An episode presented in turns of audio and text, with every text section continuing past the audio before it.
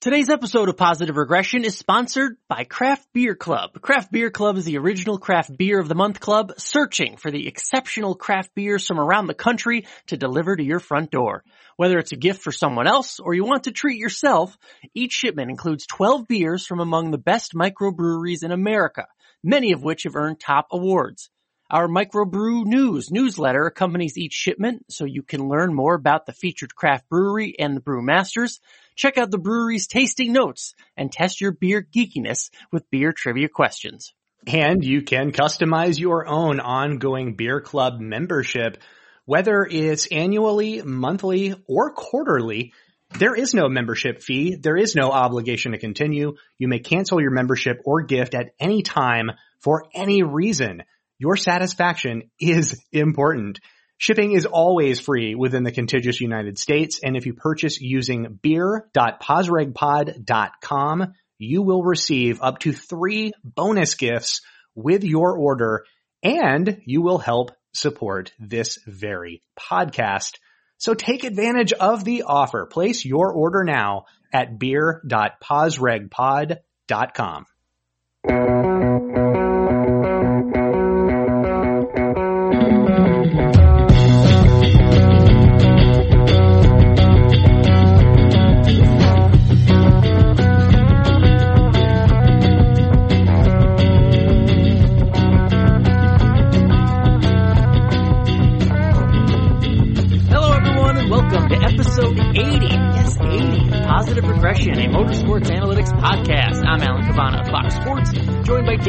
Smith Motorsports Analytics. On this episode, we say goodbye to four more drivers, at least from the playoffs, and that means we're offering requiems and fixes for those teams. We answer the question, is Kevin Harvick unbeatable? And of course, our Las Vegas preview. But first, as always, this is episode 80 of Positive Regression. This is the Jim Paschal edition. David, Jim Paschal, an excellent old school choice. Mr. Paschal has a few claims to fame, but my favorite, David, is that he was in the inaugural NASCAR race. 1949 at Charlotte Speedway. He was in that race. Jim Paschal, 25 wins, and his first win, David, came in a number 80 in Bloomsburg, Pennsylvania. Oh yes, he was also a two-time Coca-Cola 600 winner and he was the first driver to win a NASCAR race in the number 43 car, not named Petty. Wow. he actually nine of his 25 career wins came while driving for Petty Enterprises. So how about that? But that uh, that first uh, Cup Series win in 1953 behind the wheel of the number 80 Dodge. In that race, he beat the likes of Lee Petty, Fonty Flock, uh, Buck Baker, who led the majority of that race, and Herb Thomas. Uh, and that was, uh, yeah, I mean, really the, the beginning of what became, I would say, a distinguished career. Uh, he's often hailed as underrated. He was curiously not selected as one of NASCAR's 50 greatest drivers back when they uh, did that list in 1998. So uh, now his Hall of Fame chances, and and he's a he's a nominee, uh, hasn't made it in yet, but I believe uh, he falls into uh, what my buddy Jordan Bianchi always refers to as the Hall of Very Good, and that might that might actually be where uh, Paschal sits uh, forever. I, I guess we'll see how that changes with the context of time. Uh, but certainly Jim Paschal, underrated driver, but 25 wins, certainly nothing to sneeze at. Yeah, I was going to ask if uh, Hall of Fame wise, is there is there a Mendoza line because 25 wins is pretty good. Uh, Carl Edwards on the ballot with 28. Uh, you would assume he gets in, obviously with 28 and his other accomplishments. But when I saw Jim Paschal, 25 wins and just having that old school feel, I mean, uh, there, he has credentials, and, and so it would surprise me. But you know, the, the longer we go on, the more some of these older names get forgotten. Yeah, and again, he was one of these guys. We talk about him a lot, but in the early eras of NASCAR, it just wasn't popular to run the full schedule. Jim Paschal never did that. He was one of those guys, but he still racked up a lot of wins. And as I always do, I looked at his age 39 season and, but he only ran 18 races.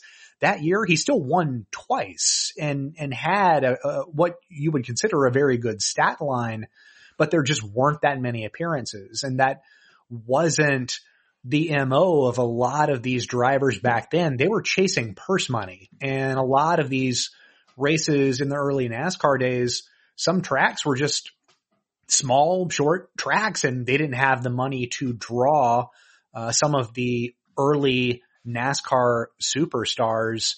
So you see a, a lot of guys like this that, you know what, maybe these are Hall of Fame credentials relative to his era, but he doesn't have, uh, the championship. He doesn't even have a, like a top five points finish to point to as an accolade on which to fall back. You just have to look at those 25 wins. And you're right. I don't know what's clear on what the Mendoza line is, but I'm thinking he's got to be pretty close. Sure. It's hard to get more old school than a driver who was in the very first NASCAR race. Pretty awesome. Episode 80, the Jim Paschal edition. David, let's get it started. We have finished the first round of the Cup Series playoffs. That means on this podcast anyway, it is time to say goodbye to the four drivers who and teams who are no longer in the playoff. We offer our requiems and our fixes as we look toward uh, the next year. So David, let's start at the top of the four who are no longer with us and the top, David, Ryan Blaney. Uh, uh, let me just say, Ryan Blaney was in my final four for Phoenix. So my bracket busted. David, where do you start when you look at the year the number 12 team had?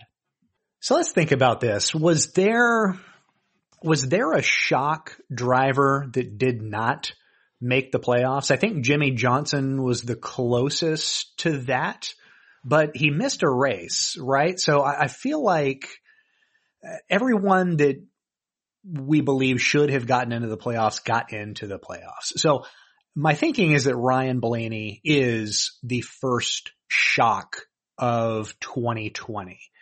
And I say that because I look at what he was able to string together during the regular season with a, essentially a new team. All the Penske drivers swapped teams and this was his first year with crew chief Todd Gordon. But this number 12 team ranked first in central speed through the first 26 races. Wow. And the regular season. And if we want to, if, if we want to kind of put that into perspective, because that might be tough for some of our listeners to see. He only won one race and it was Talladega. It was consistently good speed. And that was, that was that rather than having lights out speed and a handful of races where he was contending for wins. The 12 team only actually had the fastest car in two races this year. Uh, the first was the second Charlotte race and the, the second was the race at Texas. Both similar mile and a half tracks, both interestingly races that saw practically no tire wear. And across the three races that comprised the first round of the playoffs, and these were tracks where tire wear was abundant, they ranked 19th in Ooh, central speed. Wow. What a drop. How do you expose? That's a huge drop off. David finishes of 24th, 19th, and 13th in those races. So it's fair to call his playoff exit uh, collapse right? Because 19th, uh, from first is a humongous drop. But I think much of what we saw from this team these last three races was a harsher than usual regression to the mean. And I don't know that this was screaming in the numbers as much as it was just piecemeal in the details this is a good team. It's not a great team. And I think their speed at times this year kept them in races. The driver certainly kept them in races. Ryan Blaney, I mean, this has been to date the first time he's recorded a positive surplus passing value. And that is a major improvement on long runs for him. Now he's always been a stud on short runs. He right now ranks third in restart position retention this season, but in races with a heavier than average caution volume. His average finish is 20.3 and that is compared to a 12.95 place average finish in races containing fewer than the average amount of clean restarts. That 20.3, that number, by the way, that is worse than the same number for the three other eliminated playoff drivers. It is worse than Tyler Reddick, a rookie. It is worse than Michael McDowell, who has Whoa. a 17.22 average finish across the same sample. Alan, my fix for next year for this team is to shrink that particular average finish split. And that means a little bit of everything, but better pit road work, better strategy under caution flag conditions, and figuring out how to turn Ryan Blaney's strength, which is restarting, how to turn that into an all around team strength and build results on that because they've yet to do it.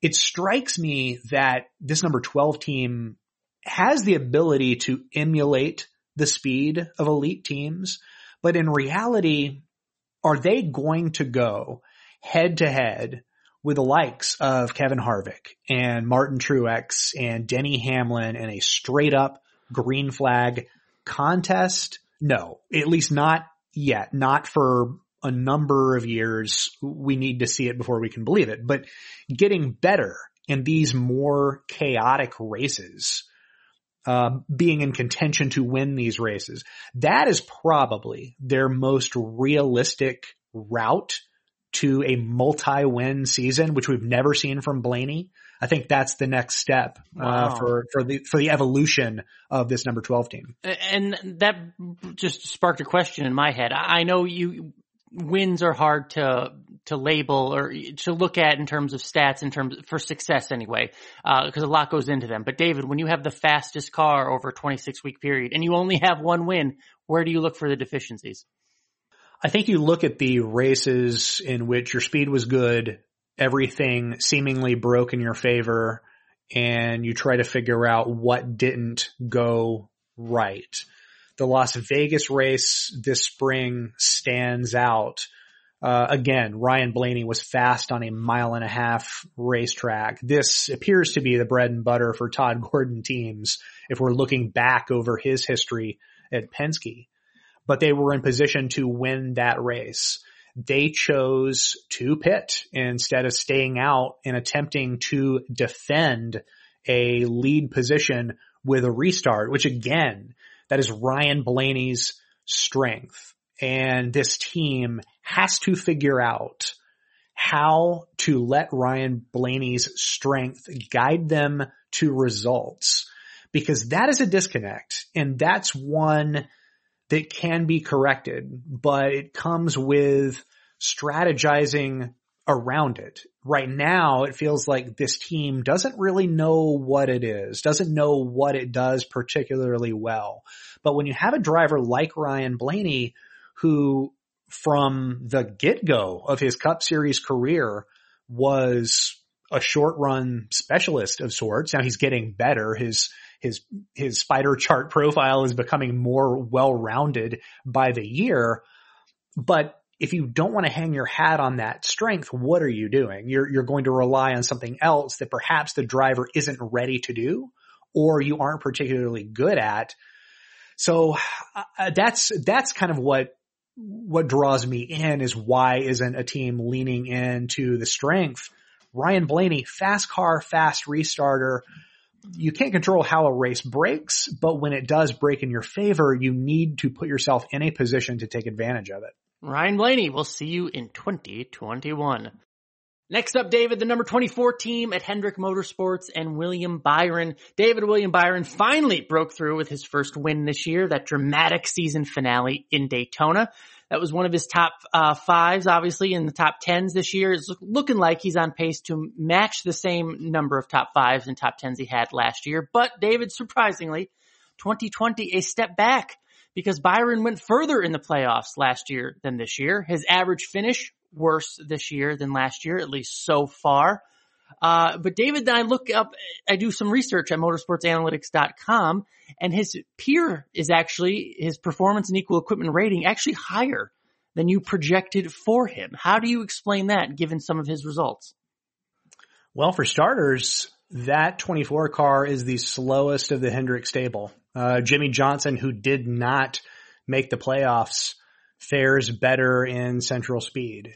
And compared to last year where he was struggling to outfinish his pace, he turned that around this year, although that was just difficult at times to see. That beginning of this season was really, really tough. They didn't get it into gear until I feel like the final eight races of the regular season or so. But the production has turned the corner. William Byron is going to be okay. The, the team is what I have questions about. I have questions about Hendrick Motorsports as a whole, but the 24 team in general, Chad Knaus's pit strategy output was good.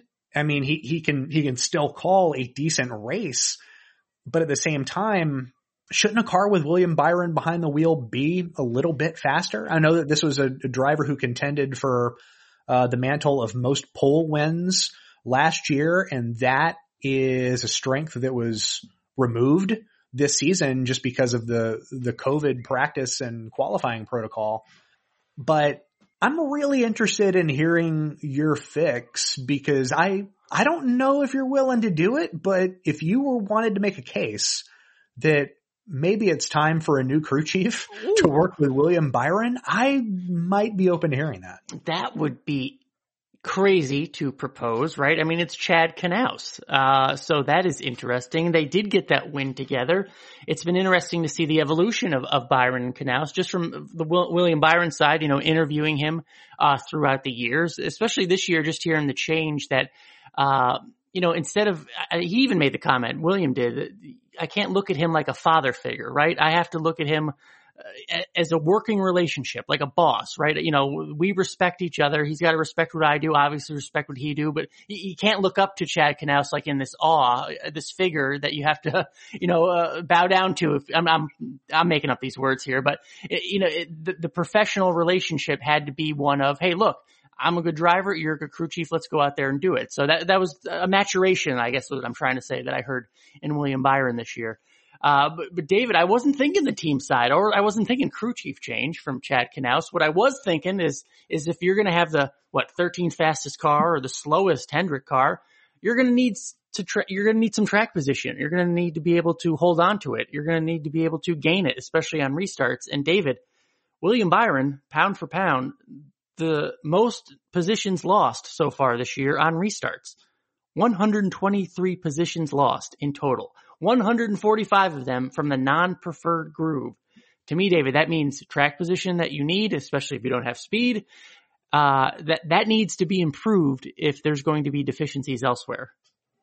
Yeah, and and you know, give or take a few aberrations. I know Las Vegas, he had a particularly poor restart. Uh, Pocono all of those Hendrick cars seemed to have bad straightaway speed and Byron really suffered on one restart in particular. But you're right. I think it's going to be mitigating losses. And we look at the drivers who seem to do well in the non-preferred groove. It's the drivers that do very little because their movements are deliberate. Uh, you know, pick your poison. Is it Joey Logano, Kevin Harvick, even Matt DiBenedetto at times this year? The non-preferred groove does not intimidate them because they are not trying to turn it into an opportunity for offense. You hit the nail on the head when you brought up a need for track position. I mentioned that qualifying isn't an option for William Byron. So there was always this thought of trying to get positions in a hurry in the short restart window. And sometimes a lot of these younger drivers that we've seen this year are over eager because they realized very quickly there isn't much opportunity to go out and get positions.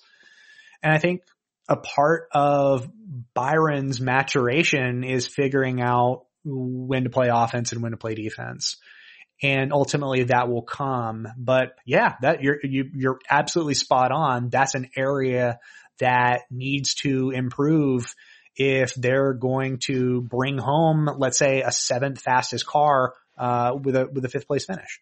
All right, William Byron, improvement in the win column, uh, some work to do elsewhere. David, next up, the number 41 team at Stewart-Haas Racing. Where do you, what do you want to say about Cole Custer, who got a win? He's the rookie of the year, but uh, early exit from the playoffs.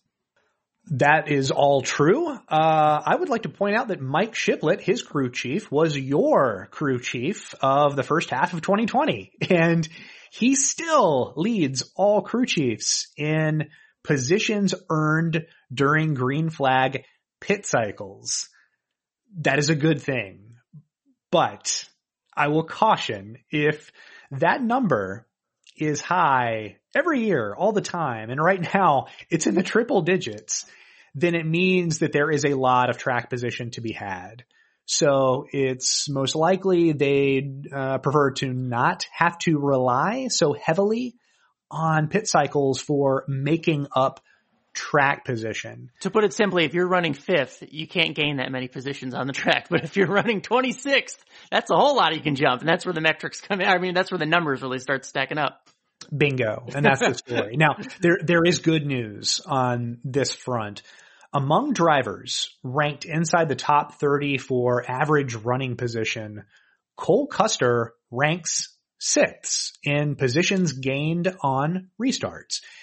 It was a restart on which he won at Kentucky. And since the choose rule was implemented, he ranks fourth in positional net from the time of the lane choice to two laps after the restart. Only Ryan Blaney, Joey Logano, and Brad Keselowski are faring better. So there you go. Cole Custer, basically a Penske driver already. uh, and, and now, and now from a production standpoint, uh, and from a speed standpoint, this team lacks. You know, you, you, you look at this as a Stewart-Haas racing car. You wonder how on earth do they rank 21st in central speed? I didn't know Stewart-Haas made cars this slow. Ooh. Custer finished better than his speed ranking in 16 of his 29 starts. So that's more than half of his races, but five of those results were in the 17th to 20th range. So he's got a, got a little bit of learning to do. He's the youngest driver among the top 30, only 22 years old. His improvement, uh, will come. It might not be immediate though. So Alan, I'm wondering if a crew chief swap would do him some good. So Mike Bugarewicz, Johnny Klausmeier, also at Stewart-Haas. I'd love to see what would happen if they brought their horsepower, their cup series experience to Cole Custer because when I watch this 41 team, it looks like an Xfinity series team competing in the cup series. And in many ways, that is exactly what it is hmm. because no disrespect to Mike Shiplett. I mean, he's, he is, he is a talent, but he was also a cup series rookie this year along with Cole Custer and two rookies leading what is a playoff team makes me think that the ceiling for immediate improvement is low. And actually just going by the fact that they made the playoffs probably ahead of schedule this year, I would say regression is in the cards anyway in 2021. So my fix, I'm going to say a new crew chief for Cole Custer among those already employed at SHR. Interesting. Uh, despite the success they've had, because I was looking at what you uh, projected for Cole Custer, and he underperformed by your peer projections. Uh, what should we put our look at when we're looking at what was projected of him and what he actually did on the track? What, what was the difference?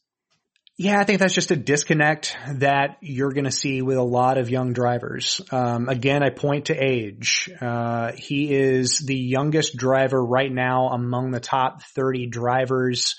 And what he offers, he's a negative surplus passer. His restarts, when they're good, they're great. And when they're bad, they're really bad.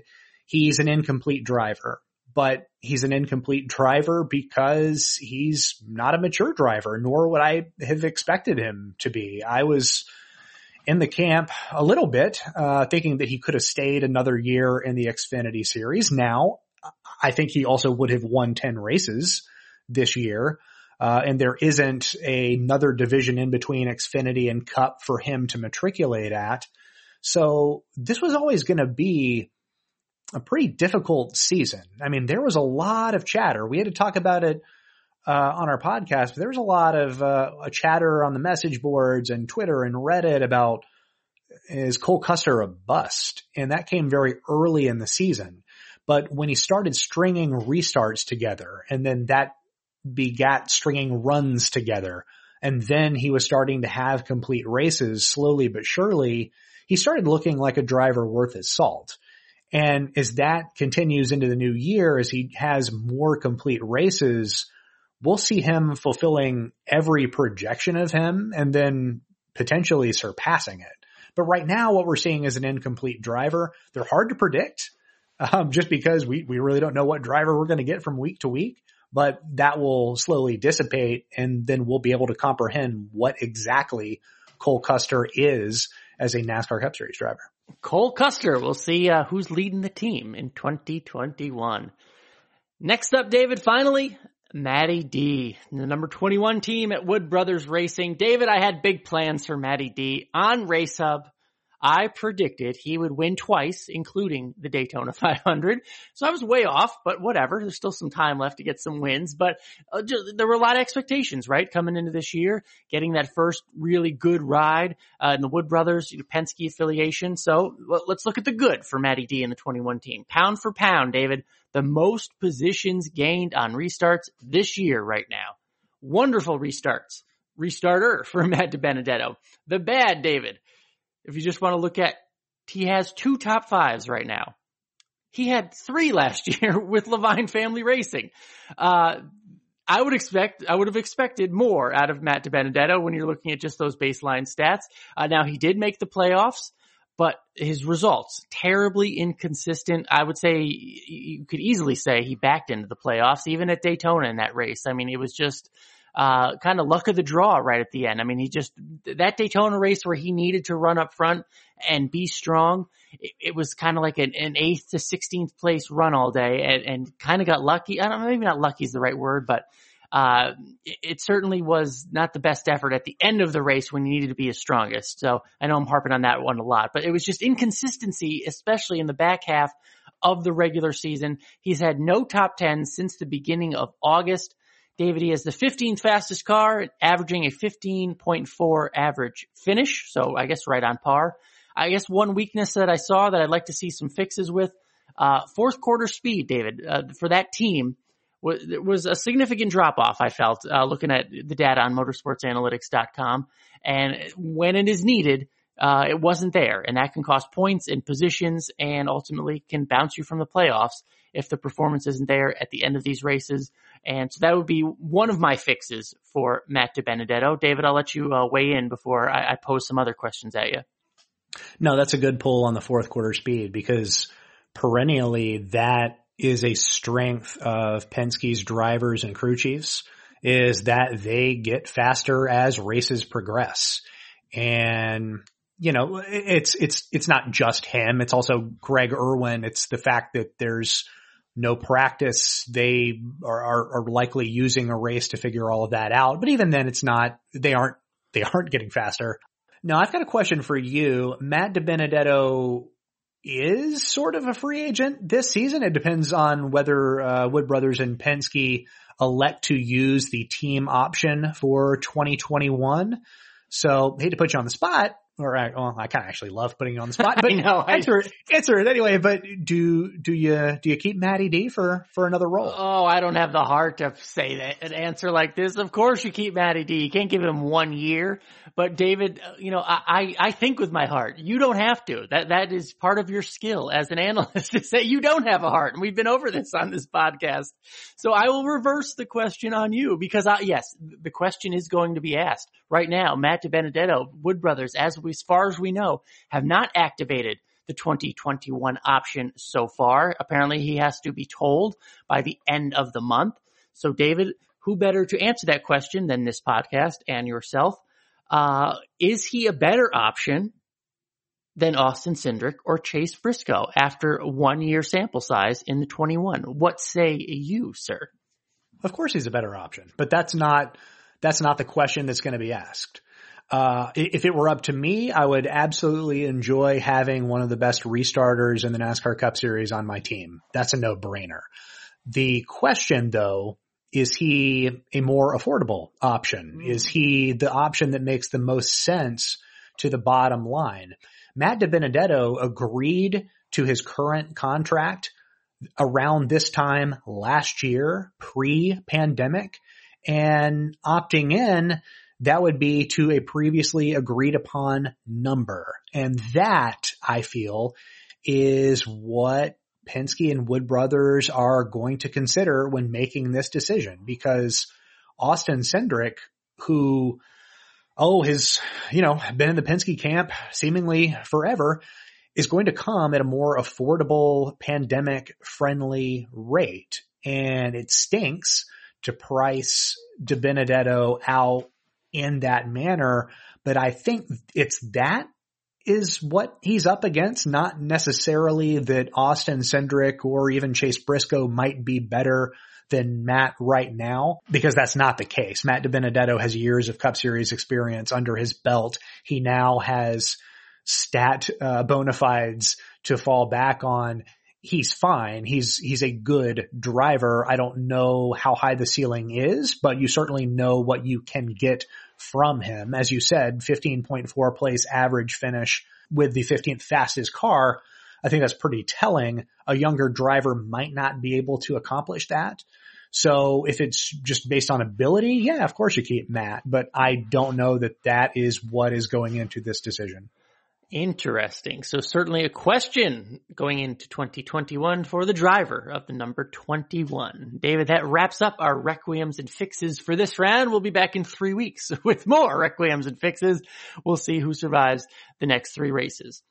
Speaking of that next round of the playoffs, David, we're heading to Vegas this weekend and, uh, you know, we type out the, the show notes and, and David, you know, 90% of it is, uh, your thoughts and content. And then we bounce back and, and kind of refine it and everything. But what I'm getting at, David, is you posed a question that surprised me. The question you posed, David, is Kevin Harvick impossible to beat? And I was so surprised because you are not one for hyperbole. You are not one for hyperbolic questions. So for you to say, is Kevin Harvick impossible to beat? It really made me think, Kevin Harvick's having a damn good year. What do you mean by this question? Uh, what do you think? Is Kevin Harvick impossible to beat? Is he that good, David? Uh, he's good. Um, no, not impossible to beat, but I think it's, it is an interesting thought exercise because in recent weeks, Harvick's number four car has become the fastest car in the series, fastest of the last eight races for sure. And Harvick's long run passing, which at times, uh, both last year and this year has appeared shaky, has not been an issue. And as a matter of fact, uh, he has not had a race with a negative surplus passing value since New Hampshire in early August. So his passing's on point. Now, Rodney Childers has done an exceptional job of not allowing Harvick into situations that could make him vulnerable. Uh, that team was ripping off fast lap times and clean air at Darlington and Richmond on fresh tires and that sort of thing tips his central speed and potentially improves his passing. But this, what we've seen of late, has been a team wide masterclass. And furthermore, this team is better now than they were in the springtime when they were, you know, just winning maybe two out of every six races. And that we thought that was a, a only, heavy, uh, yeah, we have thought that was a heavy rate, right? Um, I, he is fallible. It's, it's not impossible to beat him. But the reason I pose this question is that the teams that are best suited to do that, to beat him, uh, the 11 with Denny Hamlin, the 19 with Martin Truex, and maybe uh, Kyle Busch's number 18 team, they've beat themselves in these early races of the playoffs. Darlington's strategy was curious for JGR as a whole, if anything.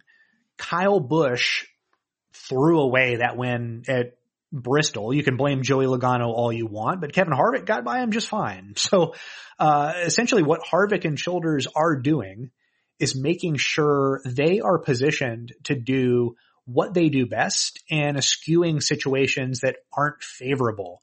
For instance, like a long pitting strategy, probably not conducive to Harvick's ability so they don't do it and it's not an issue. And meanwhile, other teams that also have weaknesses have not been working to avoid situations in which those weaknesses could come to the surface. So as it pertains to this weekend's race in Las Vegas, Harvick's record in recent races might not be as impressive as the Penske cars or Martin Truex, but you'd have to imagine that based on his recent form and how they've gone about winning at all of these different tracks, that they're just going to pull from the same playbook regardless of where they're at. So while, while they might not be impossible to beat, they're going to continue to, to do these things that make them very good it, it now comes down to maybe, maybe a team can't beat them heads up, but can a, can an opposing team not beat themselves in order to not hand the race to the four team? I think we're at that point right now in the playoffs. And I'm, you know, interested to see if one of these teams can figure that out. Yeah. And one reason I like this question, my, my uh, analysis won't be as in depth or insightful, David, but it just seems that though Kevin Harvick is reaching that, that, uh, that annoying phase of, of, being like the Patriots or Jimmie Johnson in, in his real heyday in terms of like, no matter what, they're always there and they find this annoying way to win that you're just like, are you kidding me? Like Darlington, right? I mean, you don't hear from Kevin Harvick all night, wins the race. It's like, uh, that is what an awesome team does. Like the Patriots of old, like Jimmie Johnson, always there to get the checkered flag. Same thing in Bristol. You know, Kyle Busch is the, the performance of the night. Kevin Harvick wins it. Uh, so when you ask the question, is Kevin Harvick impossible to beat? It's little just degrading things like that. like if you're not a Kevin Harvick fan or if you're a fan of another driver, you're just like, how does a team beat this guy? Because they are just doing so well this year. And I, I don't, I, that's why I like the question so much. Is Kevin Harvick impossible to beat? Because from a sports fan's perspective, it just seems like he is in that territory of, damn, it is hard to beat that guy so that's when you bring up Las Vegas. So why why would Harvick be? I mean, given his performance and nine wins already, it's hard to imagine why he wouldn't be the favorite, David. But so why why would you think he is a favorite given what we've seen out of Penske in the past few Las Vegas races? Because they've been so good there. But I mean, would you put Kevin Harvick in front of them in terms of a favorite this weekend? Uh, potentially, yes. Uh, there is a, a lap time fall off of one second to 1.5 seconds on old tires at Las Vegas. So the door is open to all forms of strategic creativity. And in that regard, whereas Penske's crew chiefs don't really register for me, um, based on strategic brilliance, I would say, Rodney Childers certainly does. Um, not that he's gambling. I think it's sort of by the book stuff, but a lot of these teams have lost sight of what by the book means. And in the off chance this race uh, does break chaotic and there's a lot of cautions and a lot of restarts, Harvick is suited for the restarts. He's the second best non-preferred groove restarter this season and he has the sixth best average gain in positions since the choose rule was implemented. And partly why his number isn't higher uh, in that category is because he's at or near the front of the field. And uh, to to that end, the outside groove at Las Vegas has been uh, better across the last three races there, all under this current rules package, and that's a 68% to 40% disparity. But I mentioned the front of the field you should probably keep an eye on the front of the field because row one, both positions inside and outside retain less than half the time. Uh, retention was a rate of 47% across those three races for inside of row one and outside of row one. So sort of weird, but the inside of row two proved more valuable than the inside of row one. so huh. even, even with aberrations removed, that's how things bore out over this, uh, recent sample of races, which sort of, uh, instills my belief in the strength of Harvick. And, and this could also benefit someone like a Joey Logano for Penske. Holding a lead on Las Vegas restarts is going to be difficult, uh, especially with a lot of, uh, different tire strategies going on that we could potentially see. The good drivers are going to be able to maintain that. Uh, I, I would believe that Harvick and Logano fit that bill. Blaney can probably fit that bill if he's able to get back up there. Um, we'll see, but uh, it's it's going to take a, a, heck of a driver to make those restarts work, and Harvick certainly fits that bill. And let's not forget, Kevin Harvick had one of his worst races of the year in Las Vegas earlier this year when he finished eighth. Now, I'm just kidding. That's, but that's the kind of year Kevin Harvick is having when, uh, when eighth is something to look down upon. So, uh, I would not be surprised if he gets, uh, hits double digits in Vegas, David. But let's get to what everyone's waiting for, David. Our weekly contrarian contender picks. Someone maybe under the radar or n- the non Kevin Harvicks of the world, if you will, who might sneak into the top 10 or impress your daily fantasy lineup. What have you, David? Who are you going with for this week's contrarian contender pick? So you know what? Clint Bowyer came through for me uh, last week with yep. a sixth place finish, which that was his best finish of the last six weeks. So I feel a sense of accomplishment, Alan. Uh, my pick this week, I hope to emulate, uh, last week's result, but my pick is going to be Austin Dillon. Hmm. I believe, uh, Sunday's race will skew low on caution volume, which should assist him. If there is a large number of restarts, he is probably toast. but I'll go all in and say this race will stay green for the most part. And with the tire fall off, there may be room for pit strategy that goes against the grain. Uh, this three team pitted long compared to the most populated lap in the spring race. So that is something to keep in mind. And, uh, and frankly, he needs it. This is a race that they can map out uh, to to make it so that it suits Austin Dillon very well. Talladega and the Roval not as predictable, so there's a need uh, to do particularly well for Mr. Dillon. Can I put you on the spot? He was obviously the surprise of the first round. Three good performances. Uh, anything you point at as to where he's kind of upped his game, if you will? Is there something that stands out? Strategy one, that's always been good. Speed is the, is, is the second part of that. But, uh, those two things combined have been able to mask what is his chief deficiency, which is restarts. Uh, if you will notice, the three races of the first round did not end with a late race restart. So the things that he did well, they did well and they deserve kudos in that regard. But he's fresh off of three races that absolutely broke in his favor. It's not a guarantee that that's going to continue going forth in the playoffs, but again, we talk about putting yourself in a position to take advantage of when race uh, when races break in that manner, they did that and they had an exceptional round and now they're poised for what you know could be a deep playoff run. The audience needs to know that was all off the top of your head, David, because that was not a question on our rundown. So you're, you're damn impressive. We already knew that though. but I just want the audience to know that you, that was all off the top of your head. That is so awesome. All right, David, my contrarian contender pick, we've already talked about him today because hey, maybe he needs a job in 2021. Matty D is who I'm picking in Vegas. Uh, maybe not too contrarian. He was second there in the spring, but he's also one of the best passers on mile and a half tracks. And we are back at a mile and a half track in Las Vegas this weekend. Uh, so I'm just going to go with him. I, I think, uh, clearly they obviously need the performance coming down out of being bounced out of the playoff, what have you. But if Matty D does indeed need a job, uh, a good performance may go a long way. I'm not sure, but I, I think he will uh, back it up and have a good performance in Las Vegas. Episode 80 of Positive Regression, David. Don't always remember we are available on Apple Podcasts, Stitcher, Spotify, Podbean, Luminary, and TuneIn. We're available no matter your device. Our entire catalog of episodes is available for free at posregpod.com.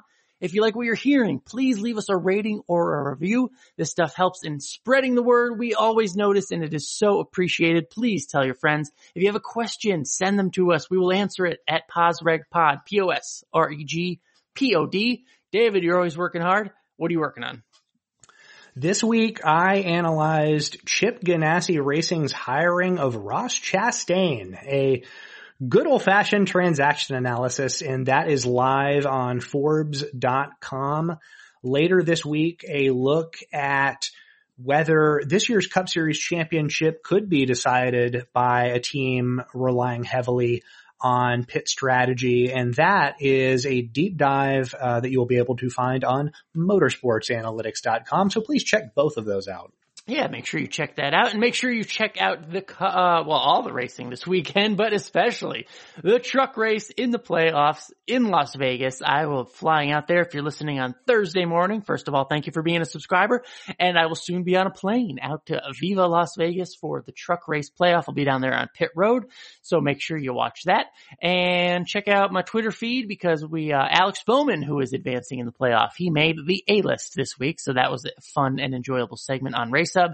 And make sure you watch Race Hub every Monday through Thursday, 6 p.m. Eastern on FS1. Another good episode. Thank you guys for listening to Positive Regression. For David Smith, I'm Alan Cavanna. Have an awesome weekend, everybody.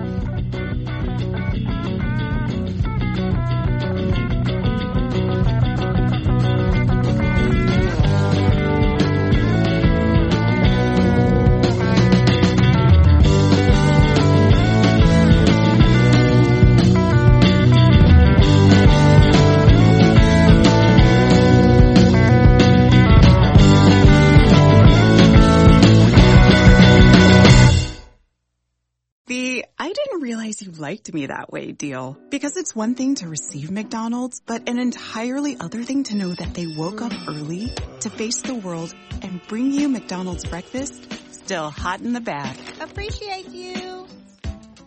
There's a deal for every morning. Now grab two loaded sausage burritos for only three bucks. Prices and participation may vary. Single item at regular price. Cannot be combined with any other offer or combo meal. Ba-da-ba-ba-ba.